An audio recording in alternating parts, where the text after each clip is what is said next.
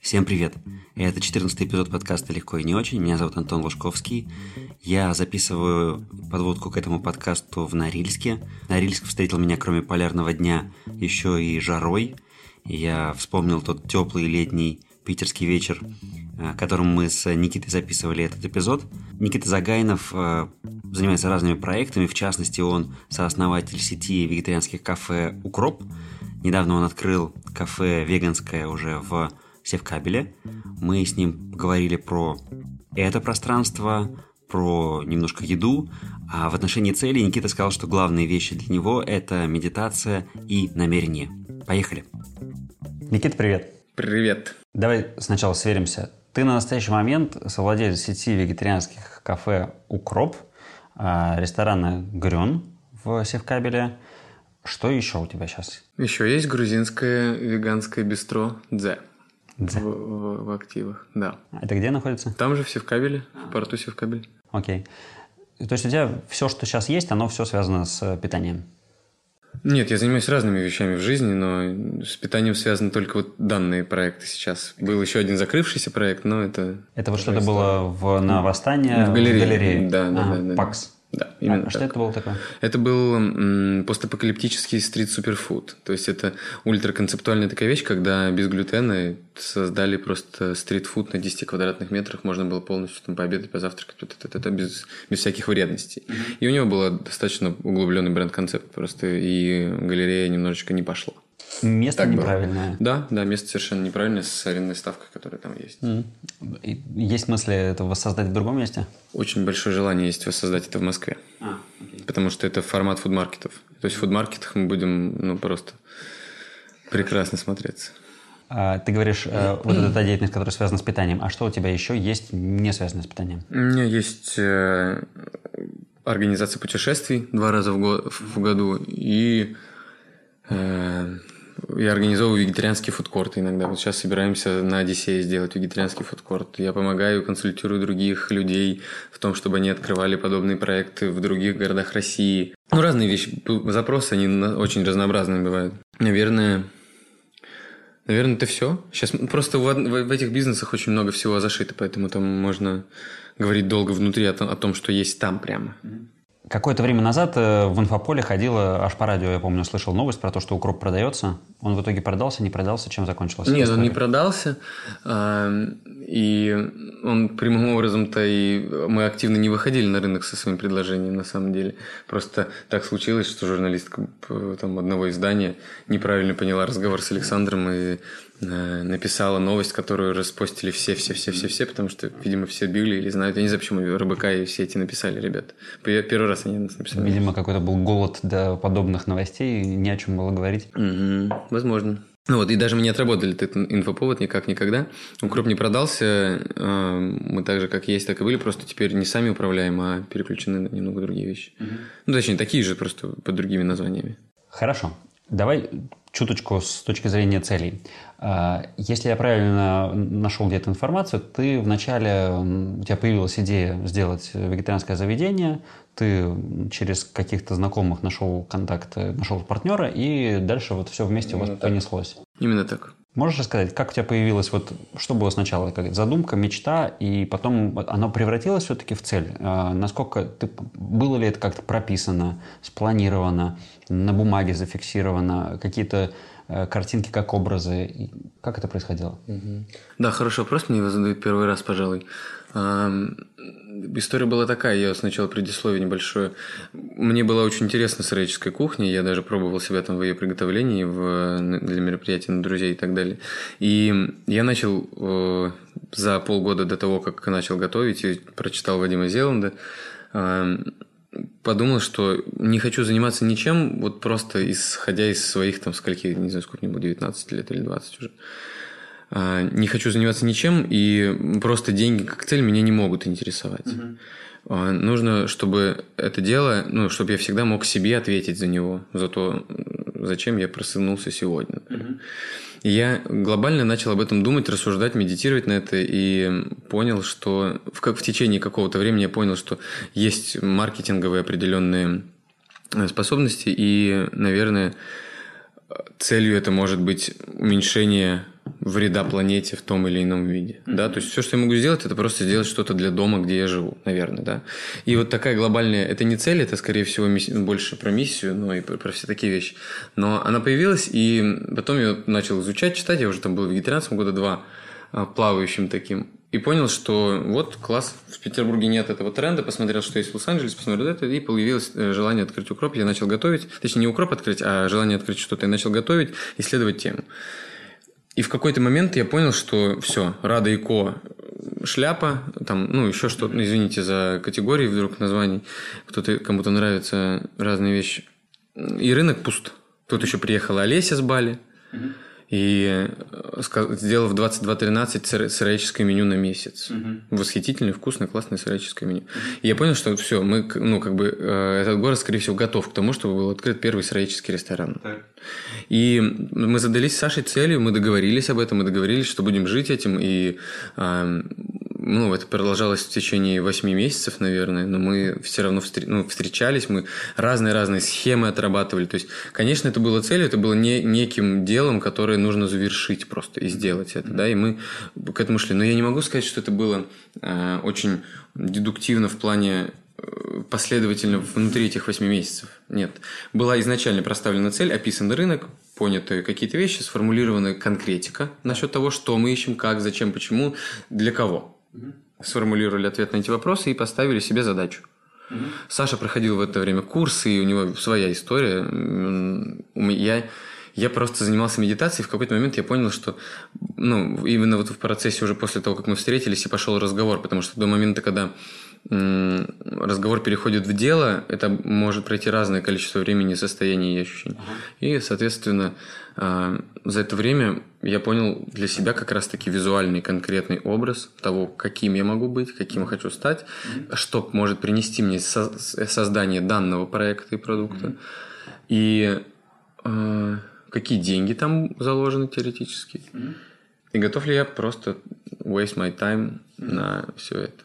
И и отправил в космос. Отлично. На листочке, сжег на листочке. Ты, ты записал это все-таки на листочке? Конечно. А, я, обязательно, ну, я, я не обязательно все записываю, но такие вещи я люблю просто там дневники вести, вот такое все. Ага, ага.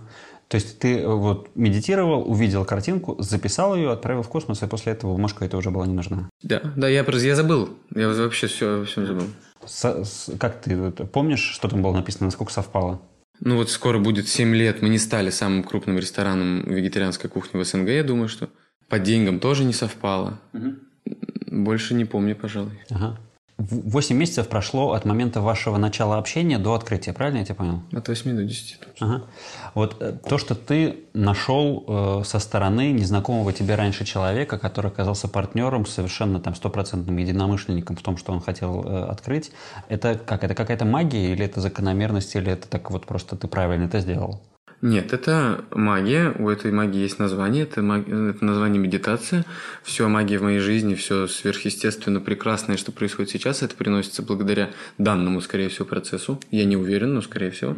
И именно друг очень наш близкий с Сашей э, на тот момент, с которым мы вместе практиковали, там э, готовили на Петроградке здесь, э, он и соединил. Он по одному звонку. Okay. Пам-пам. Все, я в определенный момент почувствовал, ну, что нужно позвонить. Вот точно сейчас Сафалю.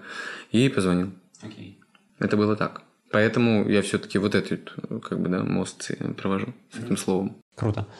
Сейчас, какая у тебя практика медитации? Ну, относительно регулярная. То есть она, она есть. В сезон лета начинаются какие-то преподавательские истории. Сейчас вот Generation Yoga, и мы, скорее всего, будем там делать. То есть, mm-hmm. ну, все там же.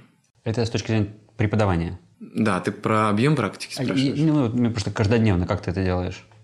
Ну, если в среднем по месяцу, наверное, это делаю через день.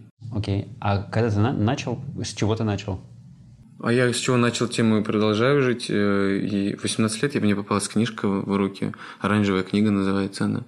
И я прочитал там техники человека, которые мне стали совершенно понятны, язык и все такое. И вот я до сих пор продолжаю как бы... Это, это, это очень обширная ветка. Угу. Не то, что это даже не ветка, это, это в принципе объемлет понятие техник медитативных любых, любого рода, благодаря тем трудам, которые этот человек преобразовал в своей голове. Но, тем не менее, да, это до сих пор то же самое. Окей. Давай эм, в, все в кабель перенесемся. Грюн, как, как задумался, как появился? Сережей он задумывался как сыроедческий ресторан. Сегодня это обсуждали. Это твой партнер да, по этому по ресторану? этому проекту, да. Потому что он хостельер, и у него, ну, у него там достаточно серьезный проект, и ему вот хотелось это как-то воплотить в формат заведения. А, и я попа- и мы с ним съездили в Гималай как раз-таки на э, такую историю. И мне кажется, что благодаря им вот как бы опре- определенный объем энергии пр- пр- прошел, и мы поняли, он понял, что в какой-то, в какой-то момент что можно было бы вместе что-то открыть. И так случилось, что в Севкабеле появилось помещение, в котором должен был открыться он. То есть так мне позвонили, там, и тык-тык-тык. То есть тоже на той же магии работала? Я думаю, да.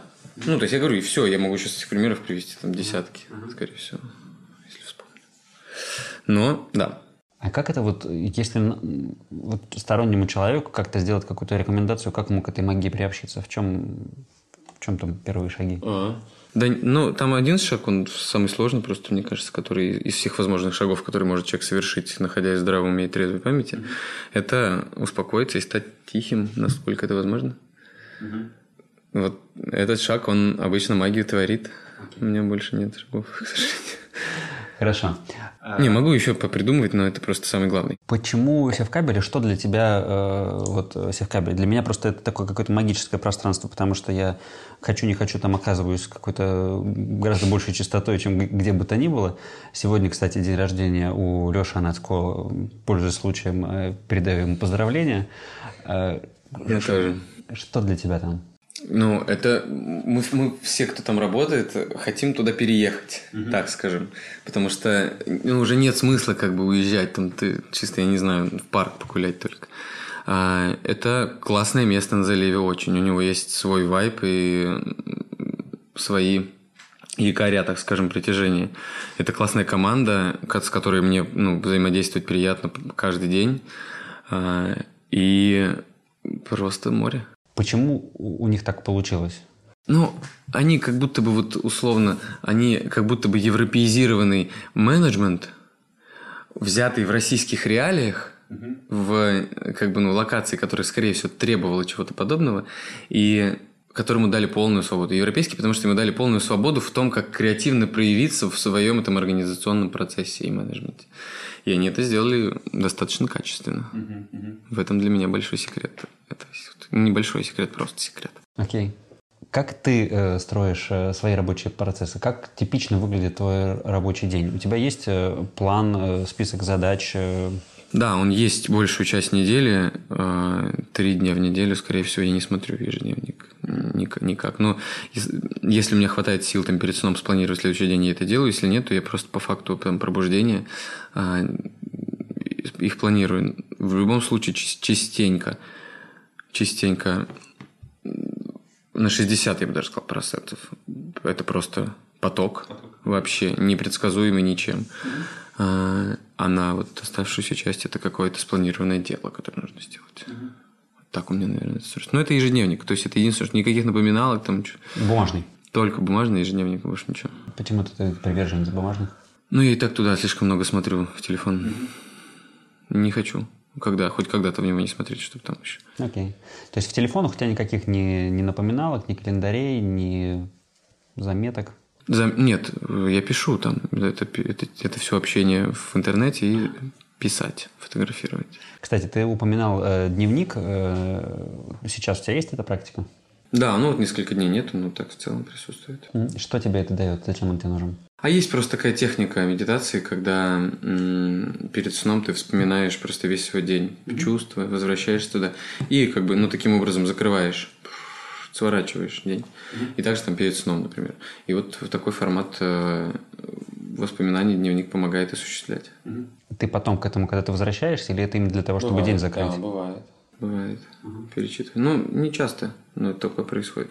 А какие-то э, большие временные итоги, там месяц, э, год? Год иногда я прописываю, но с той же точки зрения, вот как бы, и отправил. Окей. Это, наверное, моя единственная годовая практика. Сезоны. Ну, вот сейчас мне нужно просто планировать э, зиму, да, всякие такие вещи. И поэтому уже начинается. А так я все, все в потоке. То есть, условно, я вожу эти курсы и вместе с ними путешествую. Окей. Партнерство. Вот у тебя в укропе партнерство, в э, грюне у тебя партнерство. Э, какие здесь, э, не знаю, может, может где-то ошибки, где-то хорошие правила? Как, как сделать так, чтобы все, все получалось идеально? Ну, первое правило для меня это вот теперь, могу сказать, что только теперь, пропиши все риски письменно и таблично. Uh-huh. Да, то есть все риски, все возможные развития ситуации, все их решения, разрешения и так далее. Uh-huh. Собери людей, всех необходимых, кто в этом принимает участие, и сделай это. Второе, не могу сказать, что это правило, но работай только с теми людьми, с которыми тебе нравится дружить. Uh-huh. Вот с ними как бы работай. Я помню, где-то звучало, как это работай только с теми, кого ты хочешь обнять. Ну, или да, например. Вот вообще. Еще лучше, кстати. Третье, это не пытайся подумать, что человек, который с тобой в партнерстве, будет понимать и думать, как ты, если ты им это не разжуешь на блюдечке. Угу. Никогда. Только разжевать. И то, как показывает моя практика, даже разжевав, не получается. Угу. А, постоянно образовывайся, это пятая история. Если будешь постоянно образовываться, всегда будет как бы вообще все в порядке. Угу. Это очень важно. Постоянно начитывать что-то. И это больше к опыту, наверное, чем каким-то догмам. Собирай команду тех людей, э, которые заранее понятно осуществлят вот эту вот твою там цель или что-то, что ты себе вообразил. То есть ты должен представить, как они осуществляют. Прям буквально мультики, ну, фильмы посочинять, как он выйдет за стол, примерно какой-то стол будет, какие стулья ты бы хотел видеть, зачем такие, какая высоты посадка, где она такая, где другая и так далее. Вот вот такая вот еще есть тема, чтобы свизуализировать вообще все. Ага.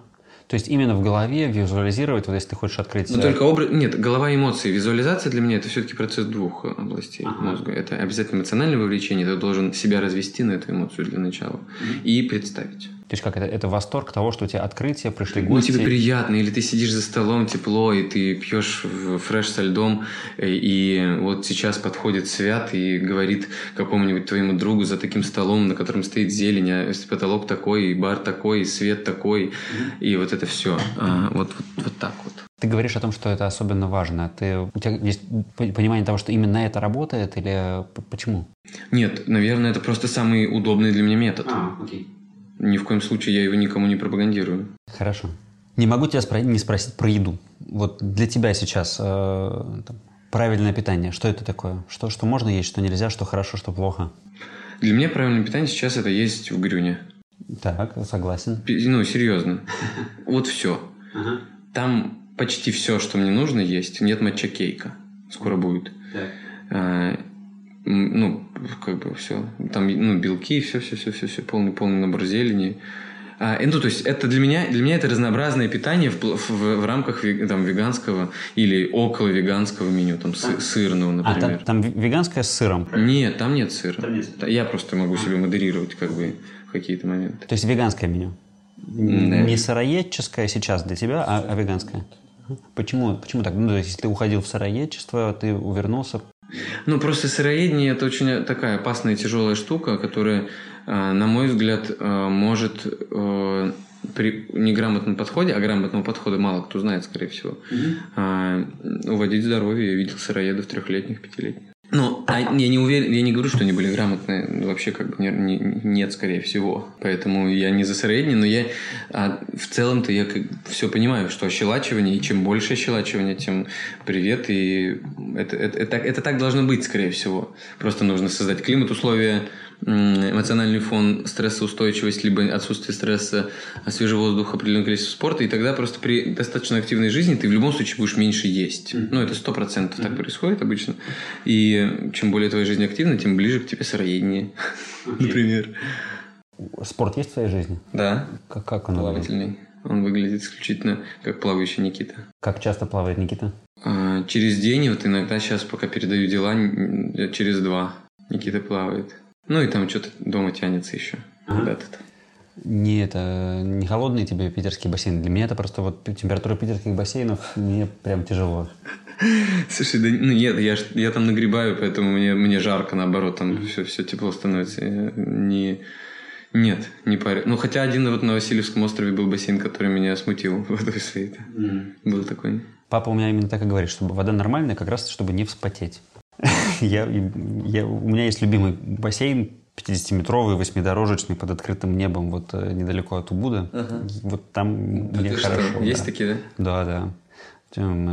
30 э, рублей, 35 рублей стоит туда вход. И, как правило, там никого нет. Это вообще восхитительное место. Зря ты сейчас это сказал. ну, я думаю, поплаваем там в ближайшем сезоне. В ближайшем сезоне. Хорошо. А, путешествия? Как э, появилась идея ну, на коммерческой основе заниматься путешествиями? А, очень просто. Я приехал в пару-тройку мест этой планеты, где ну, куда мне невообразимо захотелось привести людей, чтобы просто они сюда приехали. Mm-hmm. Все. Ну, этого, этого довода для меня было достаточно, чтобы а, как бы настолько сложную схему. На самом деле, э, правда, э, все это делается ради того, чтобы человек просто встал на эти места. Mm-hmm. Там все, вся эта медитативная активность, это все опыт, классно, здорово и весело, но самый, самый большой, что человек тут заберет, это присутствие. Mm-hmm. Но это не суть. А сейчас, именно в данном доводе. Идея появилась таким образом, что сложная схема сочиняется из того, что я занимался медитациями 6 лет э, и преподавал их там года два, наверное. Mm-hmm. И, наверное, это единственное, что я могу дать в контексте собственной жизни, как некий, некоторый сопровождающий человека опыт, который я там аттестованно каким-то образом, чудом там могу передать. И это место. В этом месте тоже, ну вот как если говорить про одно из этих там трех мест, в нем мне просто было, было вообще вот так вот. Я приехал, там все в этой магии, оно везде. И поэтому мне хочется поделиться этим очень сильно. И каждый год вот это была магия. То есть приезжаешь магия, потом начинается... каждый год, то есть четыре раза проверено уже. Что это за места? Назовешь? Да, это пригород Манали в гималайских, в индийских Гималаях. Угу. А, деревня называется Какнал. Ну, то есть, если конкретно по локации. То есть, рериховские места. В общем, в радиусе трех километрах от э, института семи рерихов. Угу. Второе место это Убуд. Угу. Но Убуд, ну, ну, ну, у него там своя, короче, особенность. То есть я не повезу туда строго медитативный тур, например, Убуд, скорее всего. А третье место это Дахаб и египетские вот эти вот. Пустыни? Да. Да. То есть это три, три таких разных совершенно формата, которые мне на данный момент э, кажутся такими прям угу все разные, все как бы со своим. То есть в Дахаб, например, я повезу голос и с этот... Вейк, вейксерф. Вейк, вейксерф. Не, не вейксерф, этот виндсерф. Виндсерф. Да. Голос это что такое? Голос это в смысле работа с голосом, работа со звуком. Потому что в пустыне, ну, если есть там музыкальное уже направление пустынской музыки, mm-hmm. всяких намадов, и это, они, у них такие голоса, ну, как бы они очень ровные, четкие, это здоровская история, там есть это, это ну, это работа с горлом, так mm-hmm. скажем. И вот туда вот направление работы с горлом может быть, mm-hmm. на мой взгляд, уместно. Именно, опять же, исходя из земли, понимаешь? Да. Угу. То есть э, местные, к местным заниматься, то есть ты не ведешь кого-то э, с собой, а... Я везу кого-то с собой заниматься э, горловыми практиками. Практиками, связанными со звуком. Я имею в виду, преподавать будет. Да, я, я буду преподавать эти самые практики, угу. конечно. Ну, либо я всегда беру какого-то человека, у которого, ну, то есть, например, я отвечаю за медитацию чаще всего. Угу. Ну, там, медитация с голосом возможно, но, например, я в, в, в, в Индонезию мы ездили с Лили Бурдинской, и она брала на себя там вопрос движения, танцев и раскрытия вот таких вещей, чувствования пространства и так далее. А я брал медитативную часть. И то есть вот это так, также модерируется под, под те локации, которые пока в моей душе заложены. Угу. Окей, круто. Ближайшая поездка это август Гималаи. Да. А потом? А потом э, либо Убуд Бали, mm если мы будем в России в октябре, и либо, ну, либо Гили, тут, ну, как бы на Гилях побыть снова. mm Либо, ну, и февраль пока не могу тебе сказать следующего года. То есть ты пока набираешь на, на август, или у тебя уже собрана группа? Нет, там, по-моему, 300 ли мест осталось, или 4, что mm такое. Да, она не собрана. Но она, она как бы, я всегда, я очень спокойно к этим вещам отношусь. То есть мне, э, я не, я не активный как бы продающий менеджер этого тура. Я mm знаю, что я создаю просто определенную, там, условно, намерение, и к нему присоединяются те люди, которые это намерение, намерение способны воспринимать. Mm-hmm. Все, вот как бы it's enough. Mm-hmm. А как это в физическом мире происходит? Ты создал вот это, то, то что ты только что сказал. Про создание... Физи... Нет, это в физическом мире происходит через сайт, через мою коммуникацию, через э, а, того, что люди заходят там к, к кому-то, кто хочет об этом рассказать, или к тем, кто ездил уже и хочет об этом рассказать. Ну, вот так вот это происходит, никак больше. Зеланд, которого ты упоминал, э, про намерения очень-очень много там писал, говорил. Э, такая большая тема. Вот что для тебя намерение? Как ты его, не знаю, чувствуешь, ощущаешь? Это сенсированное желание э, чего-то с глубоким пониманием причин возникновения, осуществления, стремления и удовлетворения от этого желания. Угу. Вот что такое намерение. Пример можешь привести? Да. Я поеду в августе в существующий дом, в эту комнату, буду заниматься вот этим и этим. Uh-huh. Я хотел бы увидеть с собой таких людей. Uh-huh. Я хотел бы, чтобы мой партнер получил следующий опыт. А, я хочу этого, потому что я, во-первых, безумно хочу в Индию как можно скорее прямо сейчас. Uh-huh. Во-вторых, потому что я хочу домой. В-третьих, потому что я хочу отпуск. В-четвертых, потому что я там пробуду месяц, и я смогу заткнуться. А, и я очень соскучился по людям и хочу излучать любовь с ними, которые там меня ждут. И в целом папаю давно не ел. Закрываешь глаза, отправляешь, чувствуешь, радуешься и отпускаешь. Папайи что-то захотелось. А как ты оставляешь э, здесь существующий бизнес на месяц и больше? Ну, я, я оставляю вот в том случае только если есть управляющие. Mm. Управляющие, которых я воспринял. Mm. Сейчас они есть? Да. Mm. Да, сегодня вот я перестал, наверное, им быть официально управляющим Грюном. А, как это произошло? Ну, просто передал дела человеку, которого мы на эту должность одобрили. Mm. Что для тебя является источником сил? Откуда ты берешь энергию? Природа, еда, естественно, улыбки других людей от того, что это все вкусно, классно, от того, что моя коммуникация, коммуникация со мной кому-то может нравиться. И, ну, из природы это то же самое, что из тишины, наверное. А, и спорт очень много энергии дает, конечно. Иногда голод еще дает мне энергию. А как ты голодаешь? Сейчас я могу просто там понедельник позавтракать только, как вчера, например. А так, и, ну вот у меня была практика, правда, достаточно давно, больше 8 или 9 месяцев, а нет, даже больше года. И ну, по 7 дней, то есть мне было несколько раз, и по 7 дней просто брал. Mm-hmm. И не. Mm-hmm. Ну, там специально, это медицинское голодание, это курс. Mm-hmm. Он длится 10 дней, ты готовишься, потом выходишь. Поэтому да. Что для, для тебя это было? Восхитительный опыт просто. Восхитительный опыт. Глаза, кожа, я себя не узнал немножко. Я не спал, спал там по три с половиной часа в сутки просто, потому что ты просто выходишь, гуляешь, потому что не, ну, сил много, и ты... Нет. Ну, никаких негативных последствий я для себя не обнаружил. Я, правда, ну, естественно, пил чай там определенный в этот момент. То есть это было не, не сухое голодание ни в коем случае. Mm-hmm. Это было с чаем. Расскажи про какой-нибудь э, fail, про который можешь рассказать. Когда ты чего-то хотел, чего-то стремился, и получилось все совсем не так. Хороший вопрос. Ну, я очень хотел поставить кондиционирование к началу лета. И не получилось этого сделать, потому что отпуск оказался важнее, и ребята, которые работали там, не, ну, не, не сделали бы этого. И, в общем, много-много всяких там одноразовых накладок, которые не позволили ребятам работать в комфорте, например, позапрошлую субботу. Угу. Вот это, это прям fail серьезный. Или там, я не знаю, ожидаемые выручки где-то там. Я планирую одни, считаю, прогнозирую, анализирую, как, все. А по факту, получается, не, иные такие, такие бывают вещи. Я хоть, ну, много разных бывало фейлов, они постоянно происходят. Вот ты конкретных два, два назвал, ну, один, вернее, совсем конкретный, а второй такой типичный скорее, mm-hmm. да? А, что для тебя в них? Ты оттуда выносишь какие-то выводы, что ты меняешь? Как ты к ним относишься? Они тебя демотивируют? Меня нет, меня не, не, сколько не демотивирует, потому что э, они позволяют существовать тому, что происходит. Но я делаю, наверное, я, выводы, которые я делаю, они всегда конструктивны по поводу коммуникации либо моей мира, либо мира, мира со мной, либо моего мира и там севкабеля, например. Ой, меня и севкабеля, например. Mm-hmm. Да, то есть, что эта коммуникация должна быть, а, вот такой, окей. Вот, вот так вот это обычно происходит. Поэтому это скорее краткий вывод о том, как больше не повторить. Три книги, которые повлияли на тебя.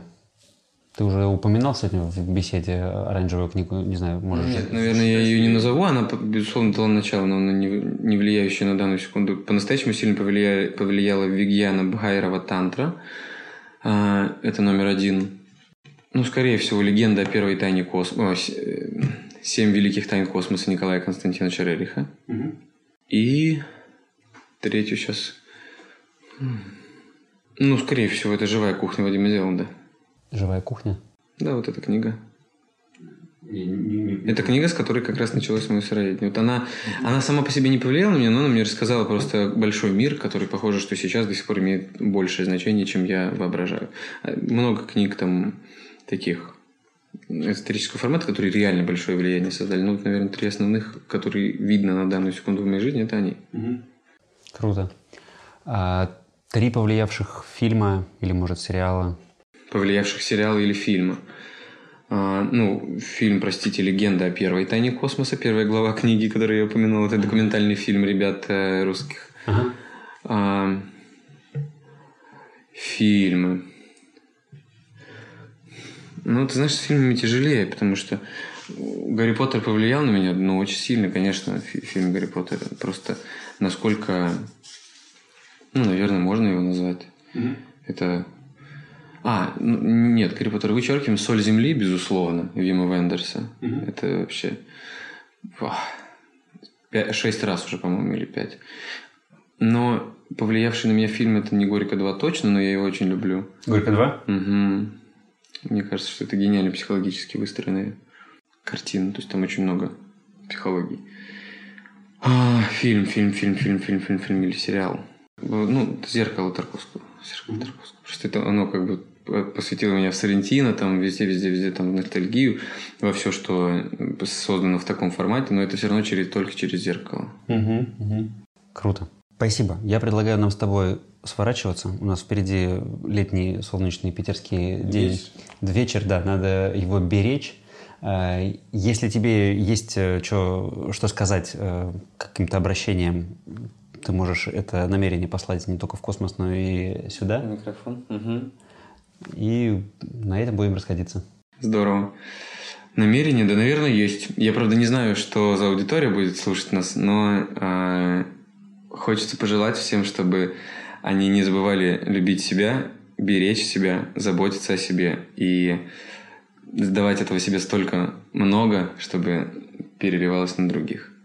Это все, что я хочу сказать. Спасибо, Никит. Аминь.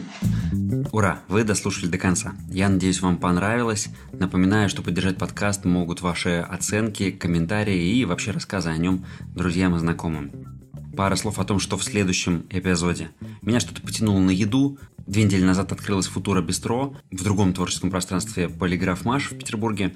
И я встретился с человеком, который все это затеял, с Ильей Литвиком. Илья рассказал много всего интересного, в частности, о том, как он использует, э, когда ему что-то необходимо, холистический подход Дугласа Адамса, а также почему 30 э, минут в день чтения фантастической литературы очень-очень для него важны. Меня зовут Антон Лужковский. На связи.